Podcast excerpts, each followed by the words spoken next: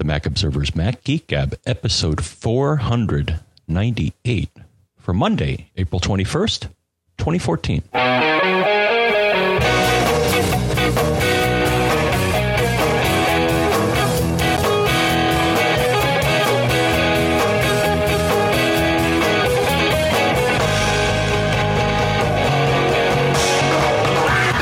Greetings, folks, and welcome to the Mac Observer's Mac Geek Gab, the show we come together every week, share your questions, answer your questions, share your tips, share some tips of our own. Every now and then we do some cool stuff. Found the goal with all of it is to learn many, many new things each and every time we get together.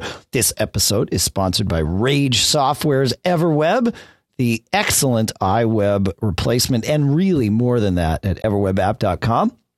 And this show is sponsored by Lynda at lynda.com slash MGG.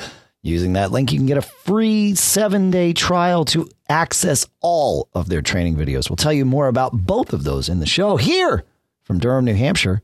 I'm Dave Hamilton. And here in Fairfield, Connecticut, John F. Braun. How's Fairfield, Connecticut to, to uh, today, John? Uh, it's doing pretty good. That's good.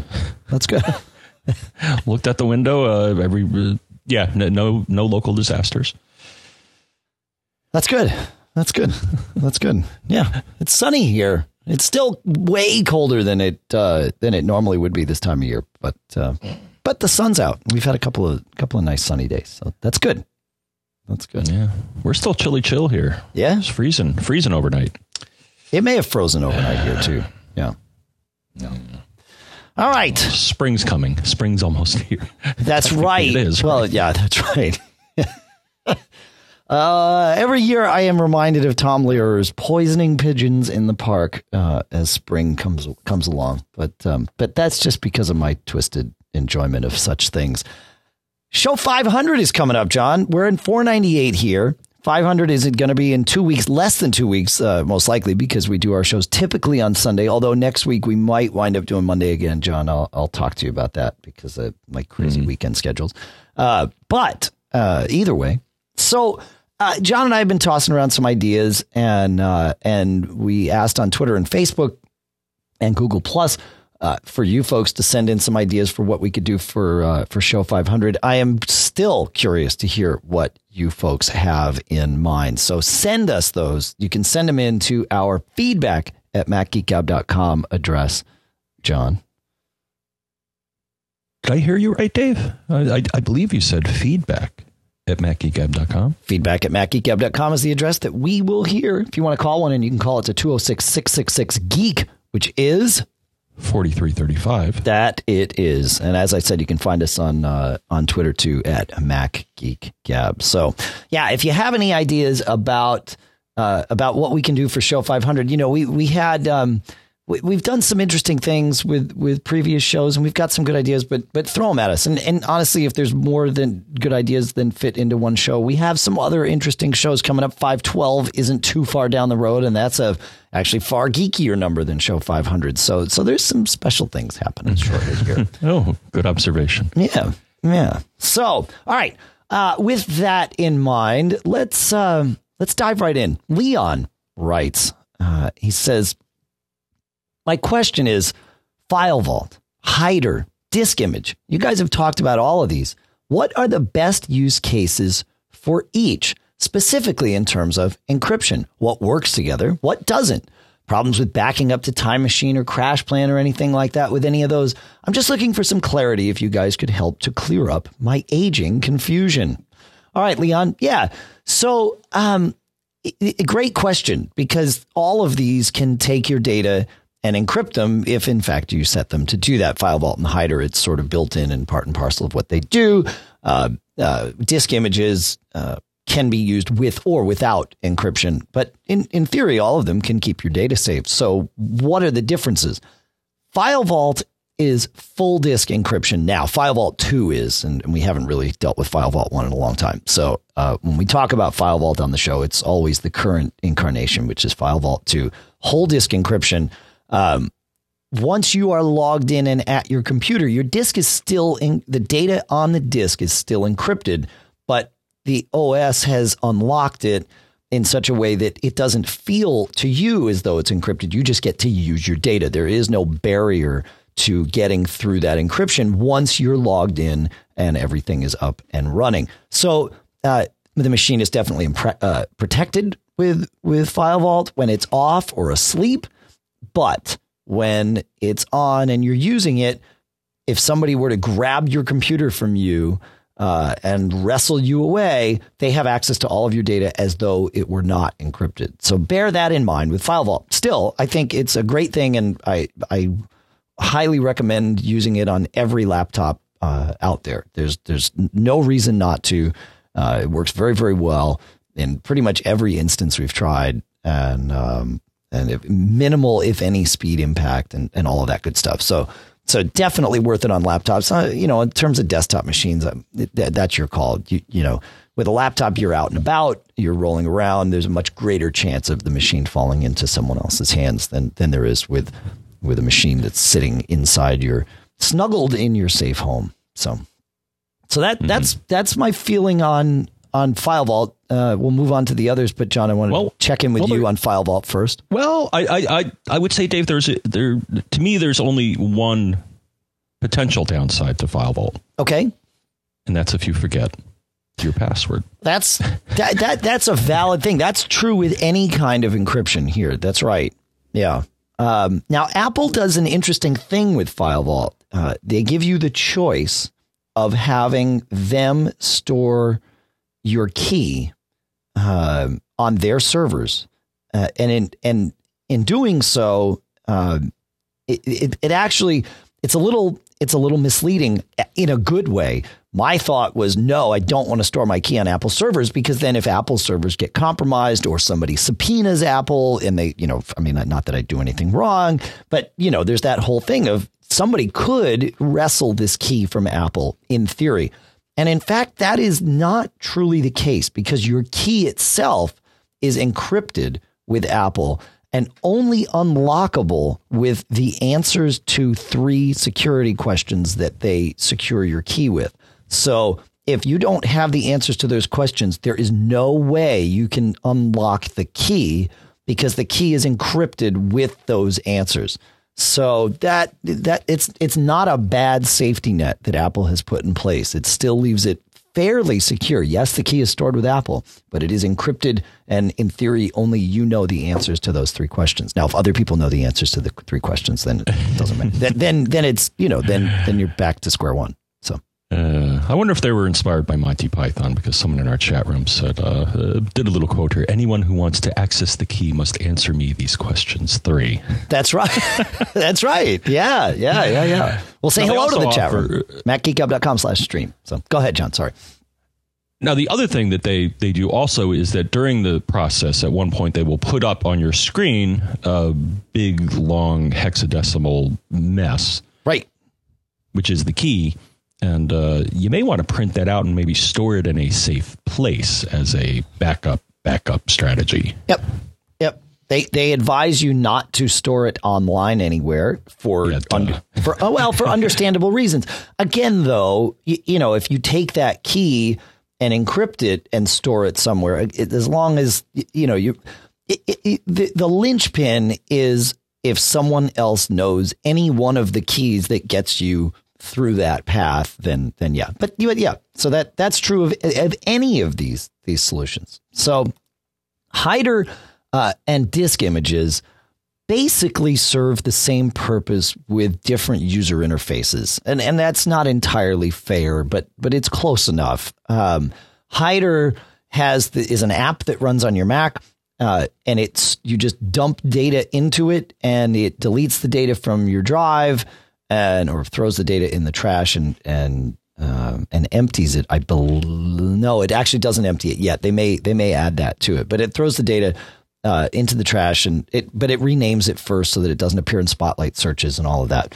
Uh, but then your data is in this hider data store. Each individual piece of data is stored separately. It's not pumped into one big Mondo database um, with hider, but the user interface makes it feel like it's in one big Mondo database, which is helpful uh, in terms of just getting at your data. But it is this sort of custom uh, interface, works very, very well. And the nice part about Hider and disk images is that you don't have to unlock the door to your data just to use your computer as you do with File Vault. So if you've got specific bits of data that you want to make sure are very secure and you don't need them up and accessible full time, then Hider and or a disk image works very well. Hider's UI is sort of this automatic thing. Disk images, um, you, you've got to you've got to mount the disk image and then figure out a way the, the data is now just files so you need to open those files in some other app which is what makes hider's user interface very very nice to use the nice part about disk images is i could create an encrypted disk image here and as long as say you know the password john or i give you the password via some secure method uh, I could send you the disk image. You don't need to download any additional software as long as you have the disk image or on a USB stick. You can mount it on your Mac if you know the password. So there's some portability there in that disk images are baked into the OS. So that's the. Um, I I think that covers it. Did I miss anything, John? Did we miss anything? Um, no, they they provide yes, uh, as you you know, an additional layer of uh, protection. Um, so, you know, say, say you are sitting at your computer and doing your thing, and someone sneaks up on you and bonks you on the head and then takes your computer as you're logged in. And after you've entered your password, these provide an additional level of protection, which, uh, if you need that sort of thing, then those, are, those are the ways to go. That's right. Yeah. Yeah. Works well. So. The only thing I would suggest um, is that you may want to also, um, and this, uh, Security and privacy, general. Require password immediately after sleep or screensaver begins. I highly recommend people do that. Because they basically protect against the situation where you are logged in and your, your machine is, you know, open to the world. Um, if you're going to leave your machine for any amount of time, I would strongly suggest that you, you know, sleep it or, you know, lock it. Yeah, and and there are options to um, to to to managing that, right? You know, if if you go into and I believe they're both in in energy saver. Um, no, it's not an energy saver. They've moved it all into the security uh, and privacy tab or a, a preference yeah. pane. Sorry. Yeah, I just mentioned the one path there. Yeah, so yeah. Most of it's in uh, general. So. In general, right, right, right. Good stuff. All right, let's uh let's move on to and I use I use uh all three, frankly, John. I use disk images for data that um like like things like quicken files and that sort of thing that I want to have secure. Um Hider is great for like little bits and pieces of data. So um but you know my my my path is always morphing because there's new things available. So it's like let's see how this integrates. And Hider is Hider two especially is fairly new to me, so I'm still trying to see how that might uh, integrate for me. So there you go. All right, John, you want to take us to Troy? Absolutely. And Troy writes Hey guys, sorry for calling it the right click menu. Born and raised on Windows, so old habits die hard. I, I still say right click on occasion as well. So, and he says when you see a link on a page, and in this case, he's talking about a, a URL, Yep. On a web page. Uh, when you see a link in a page, in an email, etc., and you want to get the full URL behind that text, you two finger press on the trackpad to bring up the contextual menu and you say copy link. But when you paste into an email or a document or messages, it pastes the text with a link behind that text. So I need to go to Safari, paste the copied link in the address bar, then recopy the URL there to get the actual URL into the message, email, etc. Is there a setting to change the copy link behavior upon pasting from the clipboard to remove the Safari step to speed up the process? Excellent question, and something we all run into. Yep. And the answer is yes. Now, it's not so much a setting, but it's an additional option that you're going to see in the menu. And I actually ran into this, Dave, not trying to do this, but actually, uh, you'll also run into this if you try to copy a list of files from the Finder and then paste. Yep. You may also find that the behavior is not what you expect and I've run into this, yeah, when I was trying to do that, doing the workflow for preparing the show. Because uh, sometimes I want to copy the names of files from the Finder and not sure. the files themselves. So what you do is, or at least in text edit messages and uh, most other programs, if you copy a URL and then you go to edit and say paste and match style. That will paste the URL rather than the text of the URL. Um, that's true if your message is in uh, plain text mode. But is that also true if your message is in rich text mode? Because some people like to, sh- you, you know what I'm talking about. Some people like Yes. to to leave their messages by default in rich, te- rich text mode. So let me see. I'm, I've got it here. Uh, no, either way, it you, what you said is correct, John. E- either way, it will just paste the URL in in in mail, which is actually sort of misleading because if it, if we're saying match style, it should match to the rich text and and go, but it's actually kind of nice because if you just paste normally, it matches the rich text. Um, so there you go. right? Yep. So that That's it. that solves that one. Yep, I like it. All right.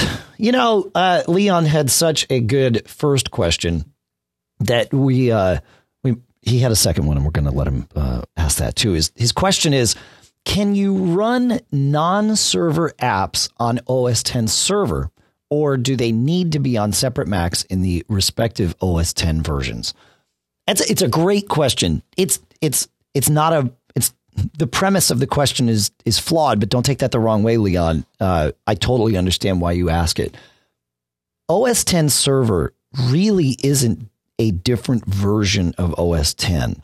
What server is is it really is just an app or a, a, a set of apps um, that you install into the normal OS 10 client that give you graphical access to your uh, to the, the server components that are in everybody's copy of OS 10. So you could go and do all the things that you're doing with server on OS 10 client without paying the whatever it is. Is it 50 bucks still for server? I think it's even cheaper, right? It's like 30 bucks.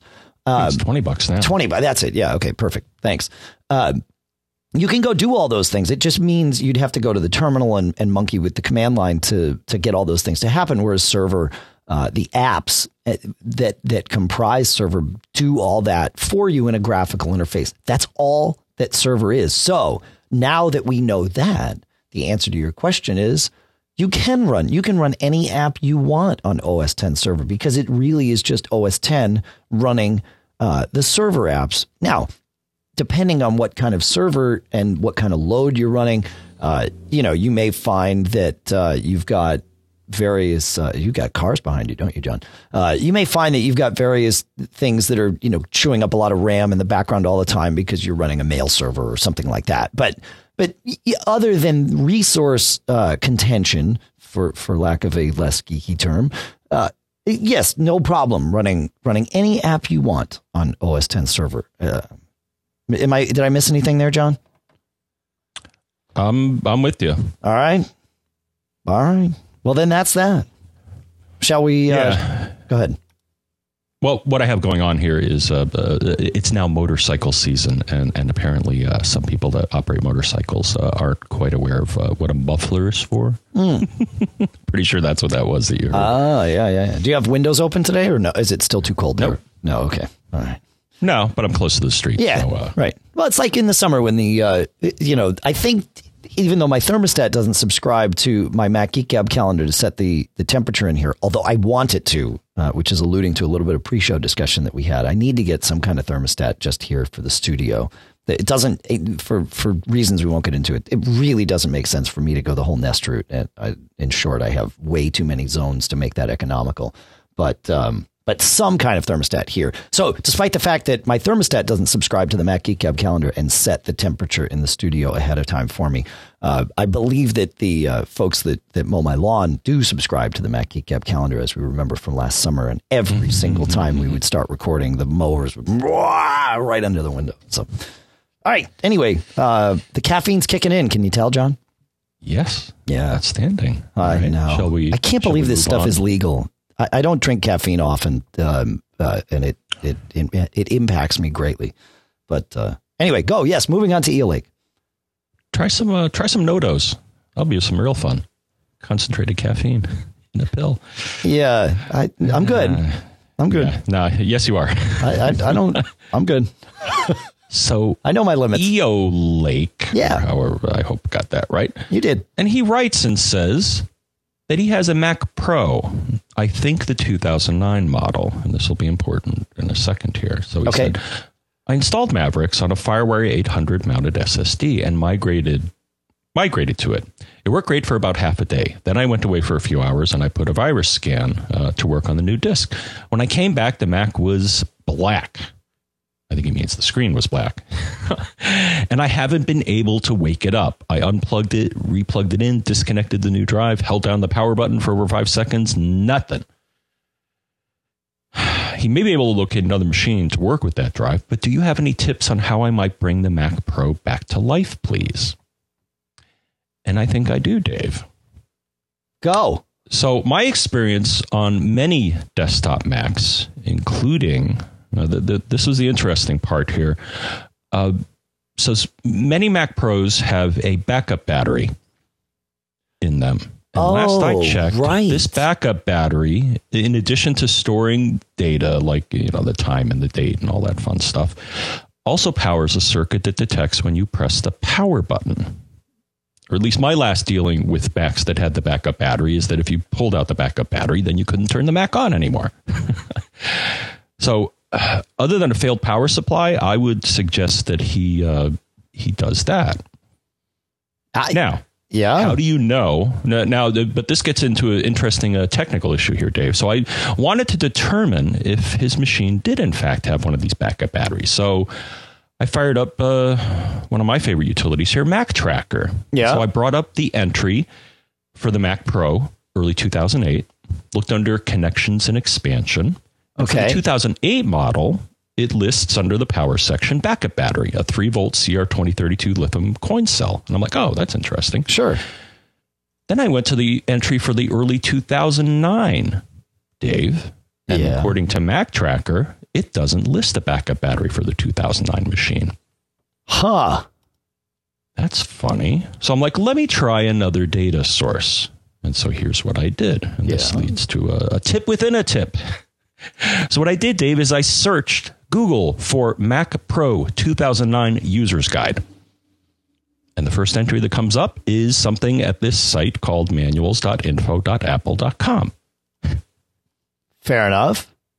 and looking at that document so number one uh, apple offers the manuals for you know uh, all of their products uh, through that site or you can google it and so i googled the user's guide for that machine dave and uh, sure enough if you look in the table of contents for this machine on page 74 they have an entry replace, replacing the internal backup battery Oh, interesting. so what makes me kind of sad is that mac tracker in this specific case is incorrect in that they indicate there is no backup battery, but I'm going to trust the user's manual. So I got to write them and just let them know about that. They do a lot of good work there, but it must have been a typo, is all I could imagine.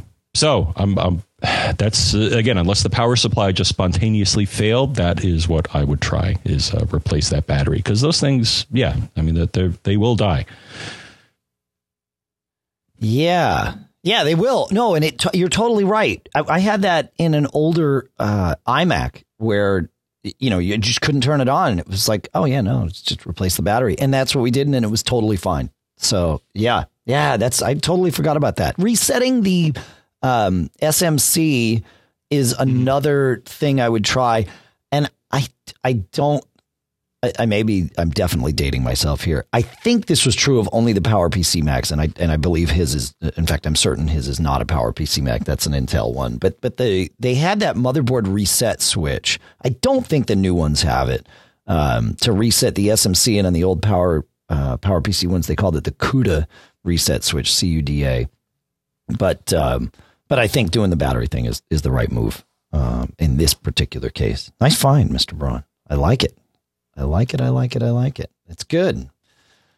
Ah, all right. Uh, I want to talk about our first sponsor, John, which is Rage Software's Everweb at everwebapp.com. And uh, Everweb is it, it's well, it's an it's an app that you run on your Mac that allows you to build web pages right there on your Mac in a very easy way. And it really is built as an iWeb replacement. Now, it, it does way more than what iWeb used to do, but uh, but it, it's it's built in that spirit, right? Where you're doing this very easily. It feels it truly feels like a Mac app. Um, and and it but it's got way more than than what iWeb has. But it will import your old iWeb sites, which is really really handy. In fact, they have a uh, we'll put a link in the show notes, but they have a an iWeb importer tool uh, and a migration kind of they've got a, a, whole thing on their website to kind of walk you through the migration from your old iWeb site to to doing something with with Everweb. So I, I highly recommend that you check that out. It's awesome. Um, they've got master pages so that you can set uh, a theme for your site and and put your content in and then change the master page and all your all your stuff changes without you having to actually go and and and you know redo all your content. They've got uh, templates and ways to build for mobile devices now, which is great. Uh, they've got drop down menus that you can put in, so you don't have to worry about figuring out how to code a drop down menu. You just put it right in there. And you know the folks at Everweb, or sorry, the folks at Rage Software who make Everweb are true SEO experts. It's what they've done. They've been building SEO software, search engine optimization software for the Mac for years and years.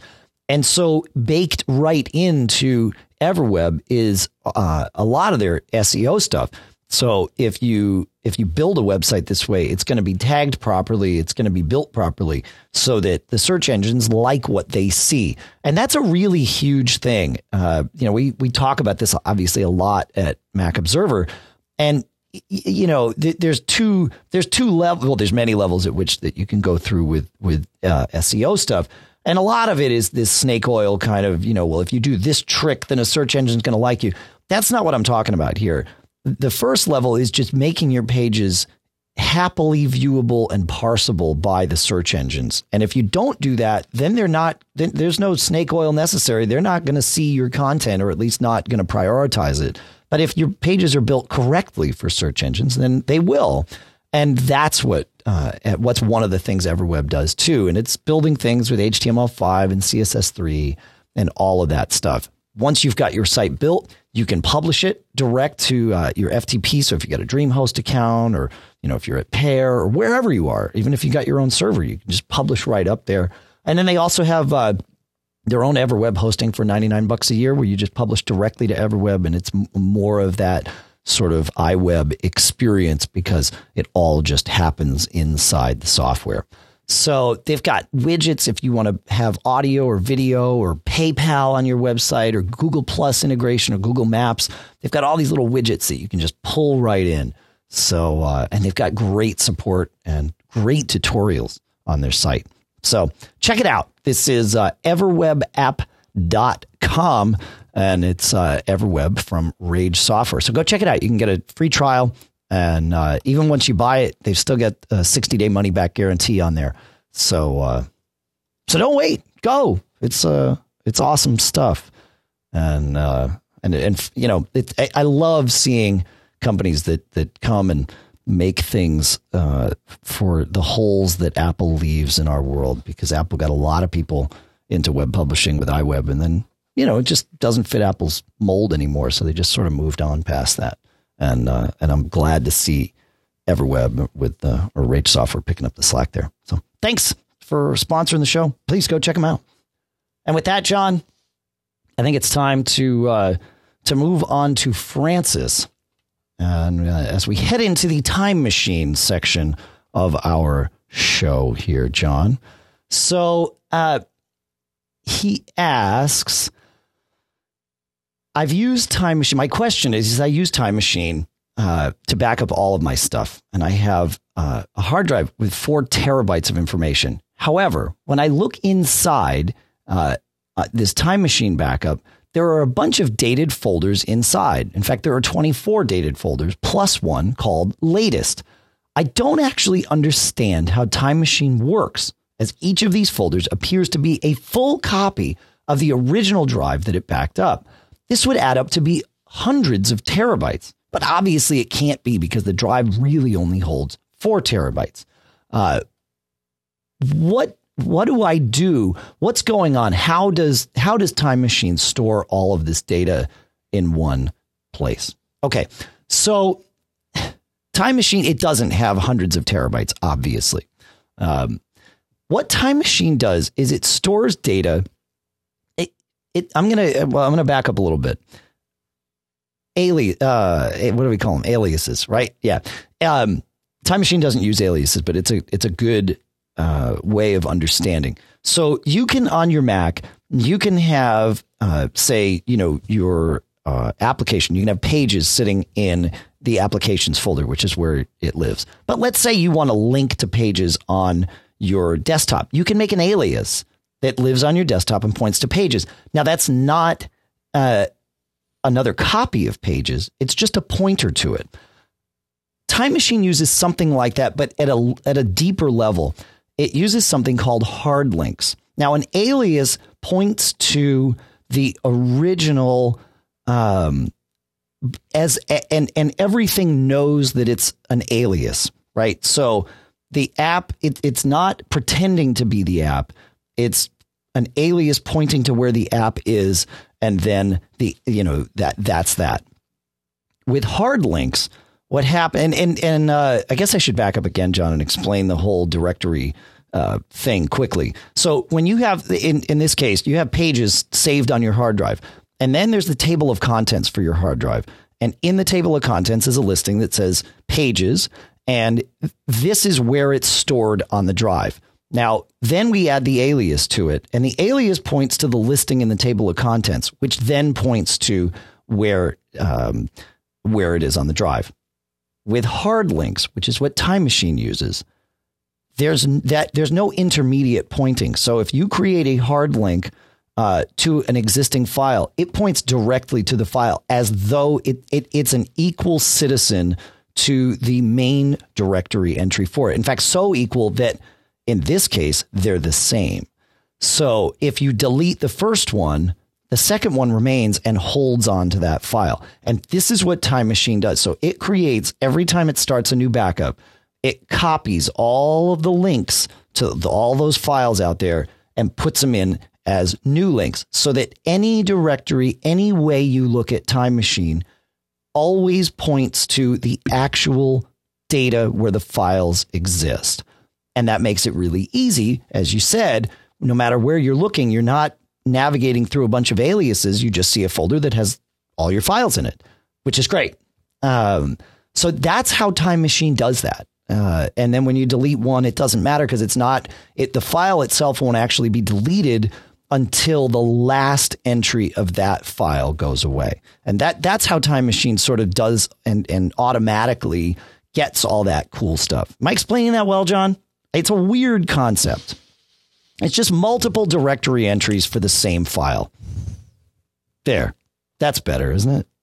I think I got it. Great. Hopefully our listeners got it too. It's a, it's a hard concept, but really what it is, we're just duplicating directory entries. The time machine is duplicating directory entries for the same file. So that's how it does that. And and you know, when you delete one directory entry, it's not going to overwrite the file with something else because there's another directory entry pointing to the same spot to that same file. So that that's what's going on there with Time Machine. So no, it's not duplicating all these files and making your disk, you know, somehow magically larger. It's just the same file and everything just points uh, to the same thing. So that's that's Francis's question, and it's a nice lead in. The problem is, I will say this: um, HFS Plus, which is Apple's um, file system, does not actually support hard links. Now, this goes contrary to what I just told you, where Time Machine is using hard links to make these files work. Well, when Apple built HFS Plus, they knew that some people, probably from the command line, occasionally were going to need to use hard links. So they built a system uh, that hacks hard links into HFS Plus, and it actually stores them in something that approximates a text file. So it, it works fine if you've got, you know, a dozen or a hundred hard links. But no one that built that original system ever thought about somebody that would use it for thousands or hundreds of thousands of hard links. And especially they didn't expect that somebody else at Apple would use the system that way. But that's exactly what they did when they built Time Machine. Hard links were the right construct to use in a general sense, and uh, and so that's what they did. I don't know if they they must have known that there was this hack. Given that it's it's a mar- it's remarkably stable, uh, given that the, it's this hack, but it's not a good thing. And this is why this is one of the main reasons I don't trust Time Machine. I mean, we see that it gets corrupted all the time, but um, but you know that's uh, so so that's uh, that's how it works. Um, and for better and for worse. So, uh, leading into listener John's question, he says, I've run into a problem with Time Machine. About two months ago, I get the message Time Machine couldn't back up to my disk uh, that I've had for the past year or more. In the details, the error asked that it be fixed with disk utility. I tried that, and disk utility gave me an error saying live file system repair is not supported. So I thought that this was because the disk was mounted as the Time Machine backup uh, was in place. So I shut down Time Machine, and then Disk Utility was able to verify and ultimately repair the drive. About a month ago, the same thing happened again, only this time Disk Utility could not do it. So I used Disk Tools Pro and got it back up and working. For each of these, there was no explanation as to what was bad or what was going on. Monday, the same thing happened again. So my question is Is the disk drive bad? And if so, or even if not, would reformatting it work? And can I make a backup copy of the data on the disk and then copy that back after reformatting?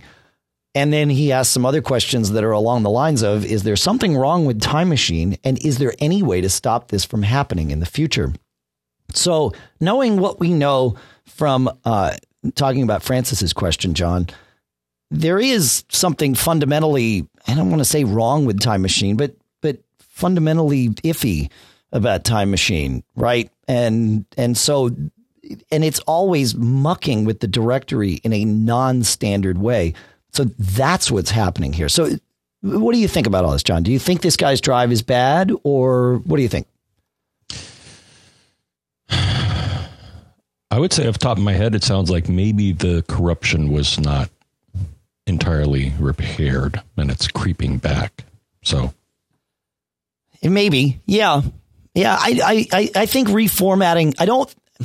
It's possible. It's always possible that the drive is is physically damaged, but I, I, that's not a guarantee given the symptoms he's seeing. I think the symptoms he's seeing are just caused by all of this file system work and and and like you said, yeah, the corruption sort of builds. So I think I do think reformatting would fix this one for him. Uh, it means losing all his time machine mm-hmm. data, but that's what we always do with with time machine. We we're constantly having to rebuild these backups to keep them stable, and this is why. I think because right? I had I had something recently where actually on my MacBook Pro after I had you know done a fresh install of Mavericks, I actually got at one point an error from Disk Utility saying, "Dude, your drive's shot. You better reformat it." And I'm like, "No, no, no." so I actually rebooted, went into recovery, did disk uh, utility uh, repair from recovery, and the problem went away. Huh. Yeah. It was funny because, uh, uh yeah, like like I said, disk utility at one point said, "Dude, your your drive is beyond repair. You got to reformat and then do a restore." And I'm like, mm, I don't want to do that. Though I could have because I did have a recent backup, but um, yeah, the thing, I mean, you know, directory links and directory repair. I mean, that that stuff gets really tricky because, uh, you know, again, it, it, even though the utility may say it fixed everything, it may not have. Yeah, yeah, yeah. Um, Which is why you should always have multiple backups. Is uh, we're going to say it once and we're going to say it again and we're going to say it three times. have multiple backups. Yeah, exactly. Yeah. You, you, know, I was reading through the chat room here, John, as as we were having this discussion to see what, uh, and this is the benefit of uh, for all of our listeners of of having a, a, subset of you and and a very geeky and knowledgeable subset uh, at that here with us in the chat room, is uh, as we get some real time feedback, and so I, I, was curious about our our time my time machine uh, hard link explanation and uh, uh, NCU, I don't know, and, NCSU CPE uh, said something that that might help crystallize this. Uh, he and or she uh, I guess it would be he or she. It's not a he and or. Uh, said it's like two people pointing to the same piece of paper. And that's a great way of, of looking at it. You know, we're not going to use that paper for anything else while any one person is pointing to it. So you could have a hundred people pointing to it. Um, and then as as that file expires from older backups or whatever, you know, less people point. But until there is no one pointing, that space is not considered free. So that's the uh, perhaps yet another. I always like to explain things several different ways. This goes kind of back to our consulting conversation about making sure the customer understands. So, so there you go. So thank you. All right. Ah, so there we are, John. That's uh, that's our time machine tour. You want to uh, you want to take us to uh, Andrew, something that that everyone might benefit from and is far easier to understand. Yes, I benefited as well because I initially didn't know the answer, but awesome. I do. so Andrew writes and says just one question, which I seem to be finding conflicting information about. If I am surfing the web and I want to have that content show up on my television, am I able to use AirPlay to view it on my TV instead of my iPad, fourth generation? Now, number one, I read that question and off the top of my head, I'd be like, well, no, that just doesn't happen. Then I looked and the title of the question was Apple TV. Right. Because I didn't know if he had, if, if you're just saying, can an iPad just beam it into my TV? The answer is no. but if you have an Apple TV, then the answer is yes. Well, probably yes. And what you do want to, what you want to do, Dave, is you want to, well, here's what I did is I found this handy dandy article called iOS Use AirPlay Mirroring. And it lists the following conditions here. So, so what he wants to do is, is uh, AirPlay mirroring. Now, it depends on what devices that you have, but he uh, and, and it lists the, the various devices, uh, whether they be iPhones or iPads or Apple TVs, that will support AirPlay mirroring. And his devices are new enough to support this. So that's great. Um, but it's not immediately obvious how you do it. But the, this thing, you know, it's a tutorial and it basically shows you. And, and the key here is what you want to do is you want to take the device that you want to mirror the content from, uh, swipe up from the bottom of the screen to access the control center, and then you're going to see AirPlay. And when you click on the AirPlay icon, you're then going to see a list of the devices that can receive AirPlay content. And what he should see is the Apple TV. Yeah, as long as you're on the same network, it uh, it appears, or yeah, as you said, right. And that's the yeah. I'm sorry. In the tutorial, that's the condition. It says connect your iOS device and your Apple TV to the same Wi-Fi network. So you have to do that. And once you've done that, then you know the rest of the steps here you can you could do it. And you know, I mean, tried it. You know, now that I have this uh, shiny iPad, though I can do it with my iPhone five as well because they're both new enough to support this, and it's a really handy feature. Yeah, I think it needs to be an iPad 3 or newer, right? It, in order to do uh, mirror- their guidance here is iPad 2 or later, iPad 2 iPad or later, Mini okay. or later, Thank you, or iPod Touch fifth generation or iPhone 4S or later, and an Apple TV second or third generation. Okay, so iPad 2 or iPhone 4S or newer. Yeah. Okay, that makes sense. That makes sense. Yeah. Or even the iPod Touch. I didn't know that. That's kind of neat. Oh, the iPod Touch is a uh, yeah. I mean, uh, the, again, fourth generation or newer, right? Or fifth, they say. Yeah. Oh, fifth. Okay, it needs the the, um, the dual core processor. I guess is what what it comes down to to do the mirroring. Yeah, good stuff. Fun. I um, you know, we use as I mentioned years ago when we got the the Apple TV initially. We use it all the time. Um, for for this, you know, like like I took some videos. My son and I were out yesterday, and we we were playing. We we had collected over the years a, a, a menagerie of remote controlled flying things. You know, little copters and quadcopters and planes, even. And so we were outside and I uh, testing them all because we were. It was like we've got too many of these things, and some of them probably don't even work anymore. So we tested them all and and threw away about eighty percent of them. But while we were out testing them, we were filming, you know, these things because it's fun watching things fly in the air. And uh, and then last night we were sitting on the couch and it was like, hey, actually we were standing in the kitchen, all huddled. The three of us, uh, my daughter's out of town, but the three of us were huddled over my iPhone, kind of looking. And I said, wait a minute, this is stupid. And we went and sat in the living room and put it up on the big 60 inch screen. And, you know, now Mm-hmm. full 1080p. Look at that. Awesome. Just streaming direct from my phone to the to the Apple TV. Yeah. Which is great. I would say for me, that's the. Uh, uh, I'm still torn about the Apple TV as a consumption or purchase device. Oh. Um, well, the thing I use it most for is mirroring. Yeah, Sure. I mean, especially you know if you got video or, or Yeah. pictures or something on, especially on the iPhone with you know its tiny little screen. Uh, it's much nicer to throw it up on on my HD TV. We actually wound up watching a movie um, where we have HBO because of our cable package, and uh, and so we we watched a movie on uh, HBO streaming, but we did it via the Apple TV because the UI there is so much better than trying to do it via our cable company's box. And it doesn't matter, you know, we our account is active on both, so um, so yeah, we we use it. eh, You know, um, we had as I as I said, a lot of this was sort of a solved problem for us um, before the Apple TV really became a, a mature enough thing to make sense. But more and more, I'm finding that the UI of these things on the Apple TV is better than the UI of them on any other device. And a lot of times it's really cool because you can sort of control with your iPhone and get things going and then put your iPhone away and it's streaming direct from the Apple TV. So it is good stuff. And I'm seeing on uh, TMO while we're doing this that uh, they just added A&E history and lifetime channels to the Apple TV. So more and more stuff is available there. It's getting better. Yeah, I actually have now. I think um, so. A lot of cable companies now, like ABC, I can view ABC content for the ABC shows that I like. Yeah, I wish they would. Yeah, I think there are a few things that we wish they would add, Dave. I think one is Plex. well, yeah. Yes. Yeah, please. Uh, I don't know if I don't know if they're ever going to do that. And and the other thing is uh, that actually locally now we have um, uh, Redbox is promoting a service along with Verizon, uh, but it's not offered on the Apple TV device. At least not yet. That'd be nice if they did that. Oh, that would be cool. Yeah, yeah, yeah. Yeah. Yeah, because like I was saying, I mean, someone in here said uh, I, I'm not talking about the cost of the device. I'm talking about the cost of of purchasing or renting content. Uh, I don't think Apple necessarily has the most competitive prices, but it's handy. No, they don't. You're right. But but if you're subscribed to various things, Amazon or um, Oh, yeah. I- you know, or, or sorry, uh, Netflix and and all that stuff, Hulu.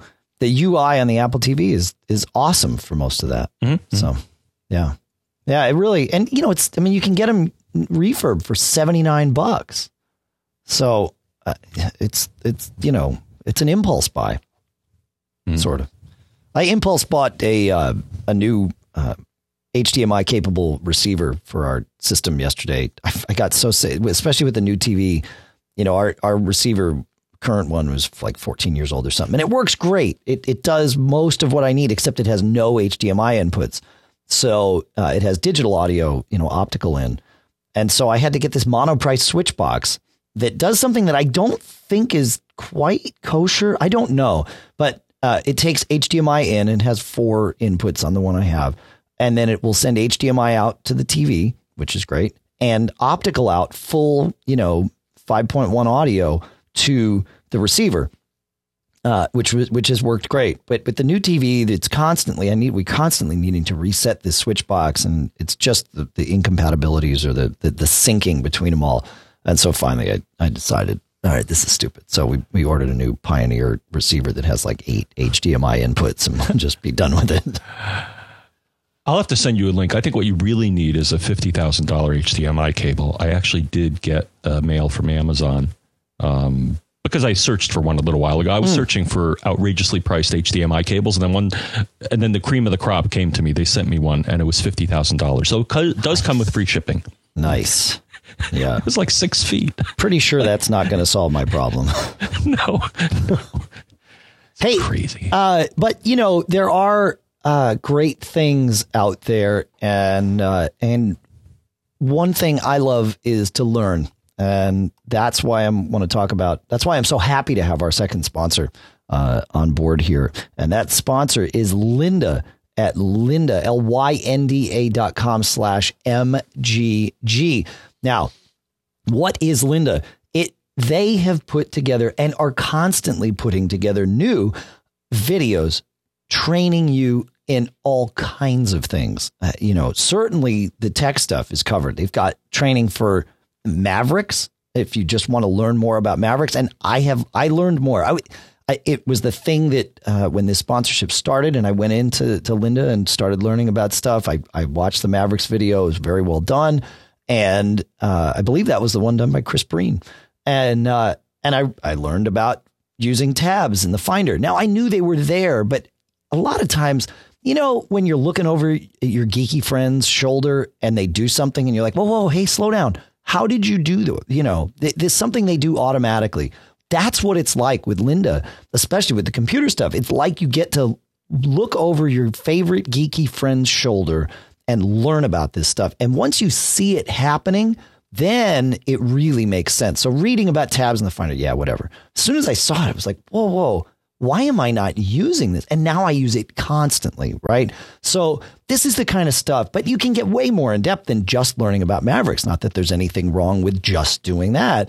You can get really geeky with Final Cut Pro or Logic or even iMovie. Um, they've got tips and tricks for the iPad, but again, you, you know, not only do you get to see the speaker and and and really feel the personality, but you're also uh, cutting back and forth and seeing their computer, seeing their desktop uh, while you're while they're talking about this and truly walking it through you both visually and audibly. And it's awesome. It really is fantastic. So check it out. lynda.com slash MGG.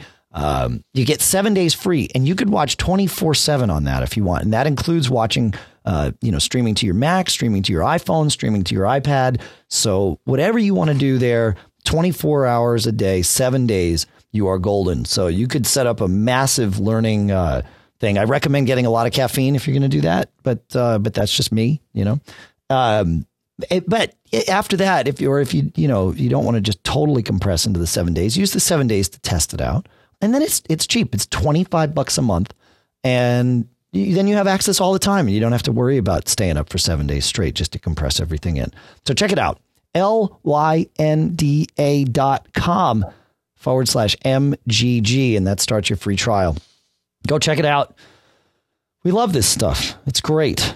I love the way it all just comes together. So let's, uh, you know, John, that, that's a great segue for us into the tips uh, section for today and uh, and it's a good time to go there too. David uh, sends in a uh, a comment here. He said uh, you mentioned Finder tabs and using command clip to command click to open folders in tabs in the last show. It may be worth reminding the listeners of the inverse. If you have multiple Finder windows open, you can merge them into tabs. There are a couple of useful keyboard shortcuts for tabs. The previous tab is Control Shift and Tab, and the next is Control and Tab. Uh, so, yes, thank you. Awesome little tip. I love this stuff. It's good. John, you got a tip from uh, from anybody you want to share here? Well, I think we may have missed. Uh, was there? Oh, wait, we didn't miss anything. We're in tips now. So, do you have Christina's uh, tip ready to go? Okay, I'm sorry. Okay, we we. All right, there's an item on the list here that I, I don't think we addressed. Absolutely, we're in we're in okay. tips. I'm, okay, yeah. I'm sorry. That's okay. Sorry. All right, I'm. Uh, all right, let me let me get. All right, well, I'll do I'll do a second tip while you while you find those. Um, no, I got it. I got it. Scott writes, and and this is an important one because uh, because it, it, it, we've heard a lot about this, and so uh, Scott. Uh, many listeners have written in. I'm not going to read Scott's question actually because it's it's a little long. But the transporter uh, from Connected Data is a, a product that we've all that we've been talking about for a long time, over a year, right? And uh, and John and I have the the original transporters, which are the ones with the hard drives in them and uh, and especially now with the the version of the software, uh, it's gotten pretty mature and it's really stable for us. We've we've been using it quite a bit. I've been using it a lot with the bands that I play in and moving big files around, and and have had no troubles, especially in the last six months or so. However, the Transporter Sync is a newer product from them, and we're hearing a lot of listeners uh, writing in uh, to us about having things, you know, not working quite right with some hard drives and uh, not working quite right with syncing files in a in the right way, and certainly we had one guy that was disconnecting drives from it and connecting new ones, which is not exactly prescribed behavior. And he was losing data, but I, that's not all that surprising because you're disconnecting drives and the transporter doesn't really know what's going on. But, uh, but I will say this, uh, research the transporter sync, uh, before you start using it and, uh, and make sure that you check with them and that you're using a drive in the way that it is supposed to be used. Uh, my guess is that, like the original transporter, it'll take a little while, and then the software will come up to date, and then everything's going to be smooth again. But uh, but I, you know, the original transporter, the one with the drives built in, I've I've been having no troubles with it at all. But uh, but watch out for the sync. Um, and uh, I know they're they're probably not going to be happy to hear us say that, but uh, but that's it doesn't matter. It's our job to tell you guys what to look out for. So watch out for the sync, And thanks, Scott, and many of you. Pilot Pete, in, in fact, was one. Uh, Allison was another. A lot of folks writing in uh, about some just wonkiness with the sync. So PSA, be careful of that. All right, John, you want to take us to Christina there? Yes. So Christina writes and says, I have a tip. Awesome that I haven't heard you discuss on the show recently. I have discovered in the About This Mac More Info window on the right hand side two sections support and services. The support section gives you the ability to quickly access the Mac user manual, and the services section gives you a quick way to find out if you are still covered under Apple Care warranty. I've been in Apple tech support for many years and just discovered this a few days ago. I thought it may be Mavericks only, but was pleasantly surprised to find it on my older Macs as well. I find this invaluable for many of my customers and tech support. Sweet. And I would agree. And as a follow up to that, because you know when I, when I clicked on some of these links here, Dave, they looked very familiar, and I think that they draw on the same database or support structure. But there's another place that you can go, and I've done this, and I'm sure you've done this as well. But another place that's worth going to to where you can get some of this information as well, like is your product supported and all that, is supportprofile.apple.com.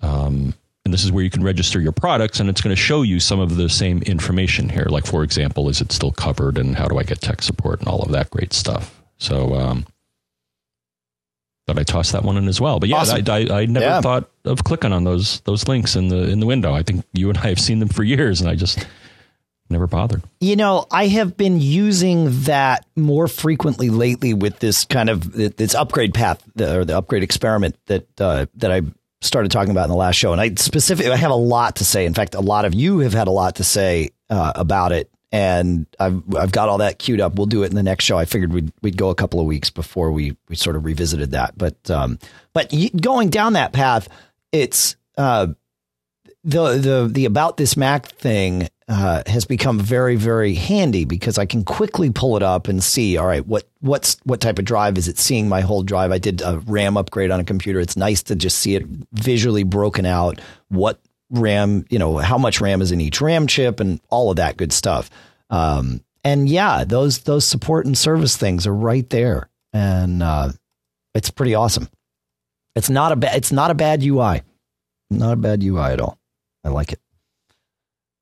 So, uh, so John Donahue, Johnny D, as we like to call him over here at Backbeat Media, called me the other day and said uh, he's coaching a, a baseball uh, team this year, as he as he does every year. It's great. He dedicates his time to the kids, and it's awesome. Uh, but he said, you know, in the past, I've put together uh, a, a, group in my iPhone of all the parents' cell phone numbers and that way, if there's a change to the practice schedule, I just go to that group and I send to it. And he's like, everybody knows to be responsible because if they reply to the group, they know everybody in the group gets it and all that stuff. But uh, but he says it's really great. He said this year I have more parents uh, than I did last year, and I am unable to add all of them to the group. He says I have about 25, and he says I think I get to the 20 number, and it just stops and it won't let me add more. So we dug around, and in fact, yes, on the five, the iPhone five and 5S, there's a limit of 20 per a uh, an MMS group because not all these people have iPhones, so it's not all iMessage, um, and uh, a limit of 10 on the four and 4S. I'm not sure why those limits exist, whether they are there's a technological reason for limiting them, or if there if it's just a a limit because you don't want to create a great opportunity for spammers. So uh, in the uh, in the messages in MMS, there is a way to. Uh, this is in the Messages app, not the Mail app, but in the Messages app. Uh, there is a way to get past this 20 person limit. And uh, and so what you do is you turn MMS off. You go into settings uh, and you go into messages. So you know you scroll down settings messages, and then uh, and then you will see in the section at the bottom there is an MMS messaging toggle. Turn that off and build your list of the 20 uh, or 25 people. Uh, and then send a test message out. And then you can go turn MMS back on. You will not be able to add any more people to this group after the first time in, regardless of whether you toggle that thing or not. But you could just copy them all and paste them into a new group and, and kind of go through this hokey pokey and, and add more. So uh, so that's the trick. If you do need to create a, a text message group of more than 20 people on your iPhone, that's the tip. So thanks, Johnny D. It was good stuff. Fun, uh, fun researching that. We got a couple of uh, a couple of tips, John, from uh, from product vendors. So it, obviously self-serving in a in a way, but uh, but helpful. So you know we filter through these, but um, but these are these are good stuff. Ian Schenkel, who's the CEO of Eurosmartz, great guys. Uh, I got to meet him at MacWorld last year. They weren't there this year, but uh, but they're great guys from from the UK. Uh, and uh, he said, "I thought I'd get in touch to see to to let you know that our print and share from Eurosmartz, E U R O S M A R T Z." Uh, will solve the printing issue with the new MS Office apps. The new MS Office apps for the iPad don't let you print. Says, uh, it seems there's a lot of noise out there about it, and we already have the perfect solution. Anyone can print to any printer, not just AirPrint. It's really quick and easy to do. All a user has to do is open up Print and Share, tap on SkyDrive or OneDrive now, uh, and choose their document and tap and print. All your documents from uh, from Word and Excel and all that stuff are saved to uh, your OneDrive account automatically, and that's how the new apps work in uh, the, the new Microsoft apps on the iPad. So you just launch Print and Share. There's your documents in OneDrive. Choose it and print. That's it. So thanks, Ian good stuff. And we'll put uh, we'll put a link to uh, to print and share there because uh, in the show notes because that's how uh, that's how we roll. So we love those guys at Eurosmartz. They make Alta-Mail too, which is uh, a killer, hyper advanced mail client for um, for the iPhone. So have you checked out have you checked out any of that stuff, John? Not recently. Okay. Don't do a lot of printing from my uh, iOS devices. Right. But, uh, no, it's good they fill in a gap there because I think AirPrint is one of those things that never quite totally caught on. Right. Right. that there's not a lot of printers that have it. So yeah, I mean, there's more and more now, but but yeah, it's it's you know, it's like I, I get why Apple did it because it's easy. If somebody certifies it into the AirPrint thing, then they don't have to worry and and all that. But um, but yeah, it's good. So, uh, remember a couple of shows ago, John, we were talking about uh, we had we had a couple of listeners, in fact, that had contacts that were just local to their iPhone, and they were trying to figure out how to merge them right to iCloud. Yeah, that can be a can of worms. Yeah, well, Vic from DigiDNA, uh, again, you know, uh, I told you we had a couple from from manufacturers, so or from developers. So uh, they put a blog post up how to solve this using their um, their uh, using their software, right? So using DiskAid, which is their, um, it, it's an awesome piece of software. We've talked about it a couple of times, uh, John. You know, and it it lets you interface with your iPhone.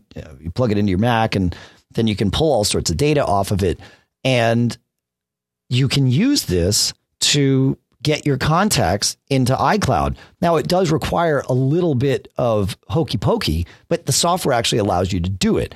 So you go on to your, you plug in your iPhone, uh, and there's an article that explains this, but it, the gist of it is uh, you plug your iPhone in, launch DiskAid, find the contacts that are local to your iPhone, which you, you do. You, you click on uh, contacts, and then you have three tabs, and you choose the, the local uh, one, not the iCloud one, not the Facebook one, and uh, highlight the contacts and export them to V cards. And then you import the V cards onto your Mac, putting them in iCloud, and boom, you're done. That's it. So, uh, So again, we'll put the a link to that blog post out there. But that's the uh, that to me that's the magic answer. So so there you go. Good stuff, right, John? I think that's the, nice. I think that's yeah, yeah, yeah.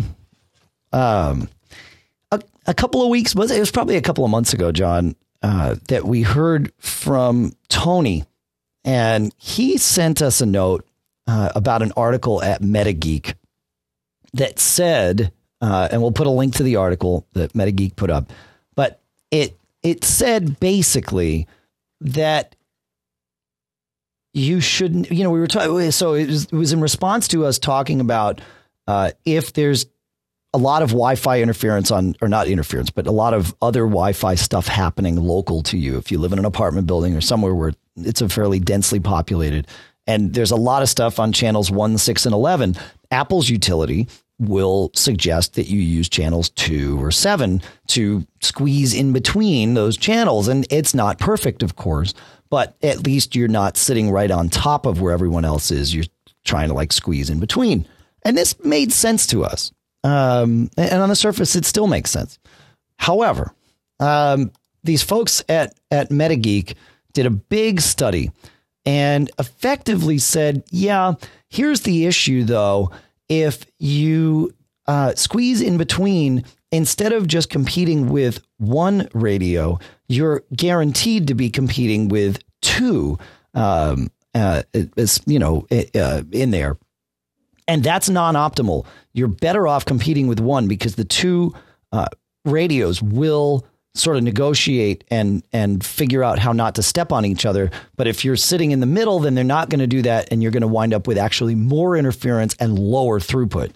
And it seemed suspect, it seemed reasonable enough, but also suspect enough to me that uh, that I didn't want to just come out and, and tell you folks about it. So we asked our our expert friends. We asked some of the the really smart folks at at Buffalo, uh, who we know, and we also uh, I reached out to Alf Watt, who used to work on Apple's team, uh, d- designing the Wi-Fi hardware and software that that we all use in our Macs and iPhones and all that, and airport base stations. And uh, we got replies from them both. And the net is, yeah, that's probably right.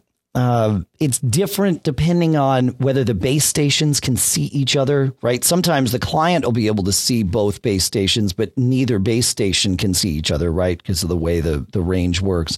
But in general, yes, this advice is, is right. So you don't want to find the channel in the middle. You want to find, uh, you want to just pick one, six, or 11 and deal with it, um, despite the, the fact that you're having to live where there's interference because you want to let the radios do their job. Uh, Alf did go on to say that uh, one, obviously, one, six, and 11 are the best. Six is the worst because you've got interference potentially. If someone does choose two or seven, uh, you've got interference on both sides of you potential. So if you if you have to pick uh, the lesser of all evils, pick one or eleven, and that way uh, you're on the edge, and and there's no interference either below. There's one side of you that's not going to have interference. So, thanks, guys. Thanks for all of that that help. And like I said, we'll put that link in the show notes so you can read the crazy geeky article about this, um, whether or not. Did you read the article, John? I'm digesting it. Okay. so that's that's how that works, and it's uh it's in the it's in the show notes now. So one six or eleven on your on your two point four gigahertz wireless, even if it means overlapping with with something.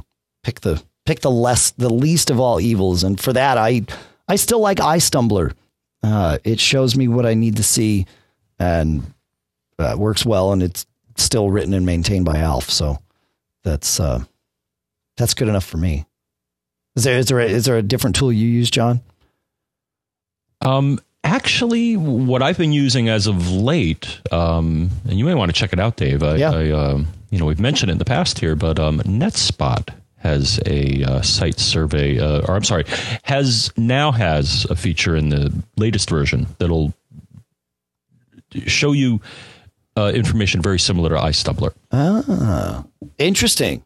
It Okay. also is a site survey tool, but they, they added this. The the initial version, I believe, that's all it really did was a was a site survey, which is uh, you know certainly a useful thing to do if you're uh, you know running into uh, Wi-Fi performance issues and want to get the big picture. Yeah. But uh, Huh. Interesting.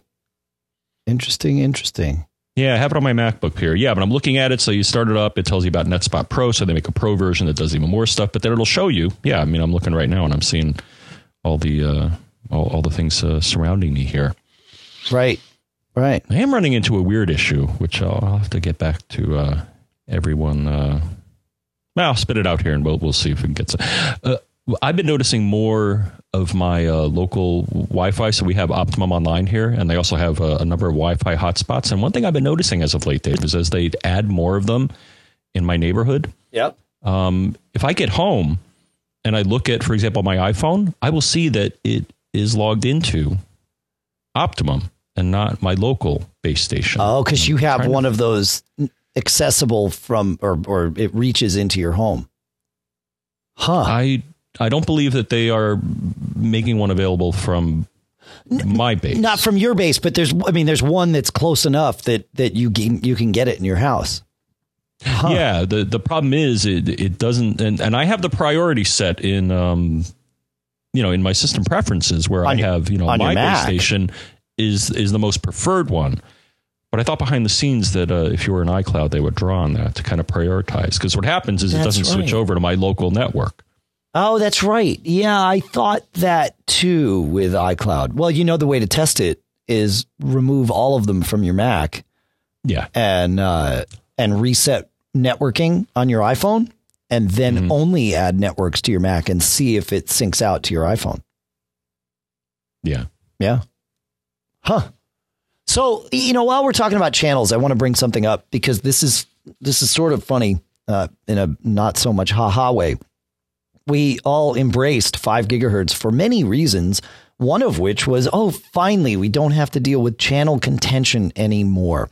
Um, and that's true if you're running on uh, 20 megahertz channels. Um, however, in order to get speeds out of uh, 5 gigahertz, we bond channels together, sometimes into 40, and then with AC, 802.11 AC, into 80 megahertz channels. So uh, there are, and, and then uh, to add a little bit of insult to injury, uh, there's this thing called DFS, which is um, uh, effectively says that if you're using a channel that's DFS enabled, which is sort of the middle of our five gigahertz band, that you need to uh, be ready at any time to shut down or, or go into lower power mode to allow uh, federal wireless communication to happen, which is fine. Okay.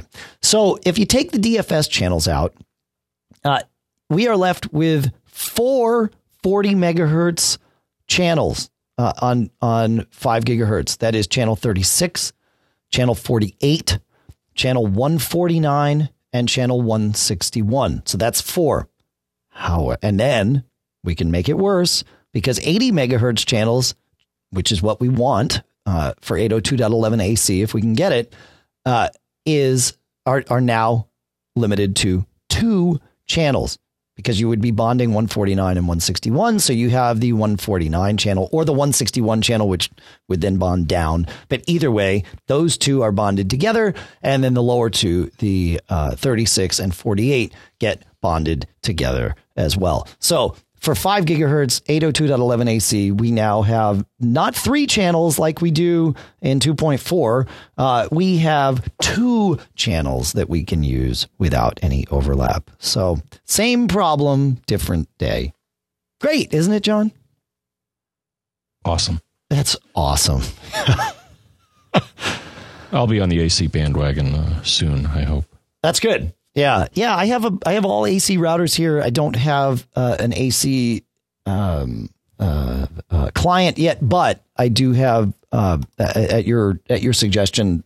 The uh, the Bear Extender folks are, are going to send me one of their USB Oh, things. great! So- Because I was going to say I have the opposite problem. I have AC capabilities, but no, no base that I own that Right. supports AC, and Right. none that I can find within scanning range. Right, right.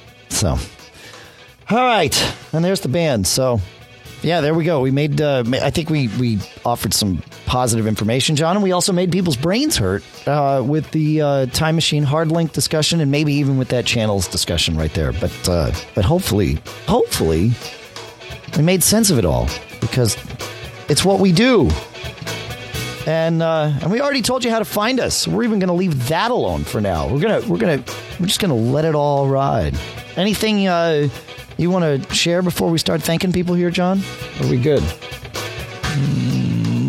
Nothing publicly, you no. Okay.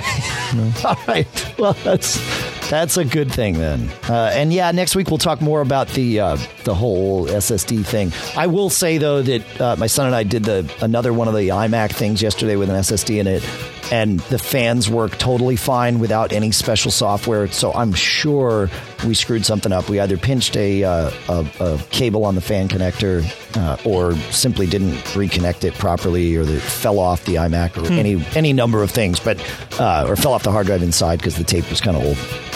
So, but anyway, uh, on that 2007, it works fine. So that was good news. All right, I do want to thank yeah. Michael Johnston from the We Have Communicators podcast and also from getappler.com. He converts this show to AAC, adds all those chapters. So thank you very much, Michael. And also Cachefly, C A C H E F L Y.com provides all the bandwidth to get the show from us to you. And that's also a good thing because we need to get the show to you. You, want to get it from us. Podcast Marketplace includes Barebones software, of course, BBEdit and Yojimbo, Smile with Text Expander, PDF Pen, Gazelle.com, Squarespace.com slash MGG, Lynda.com slash MGG, iFixit, because those folks are awesome with MGGs as their coupon code, and also Rage Software with Everweb. We will see you next week. Well, we won't see you, but we will speak to you next week. I believe the show will be on Monday, but it might be on Sunday, John. I got to look at the calendar. But I'll do that afterwards. Between now and then, have fun, learn a lot, and don't get caught. Made up.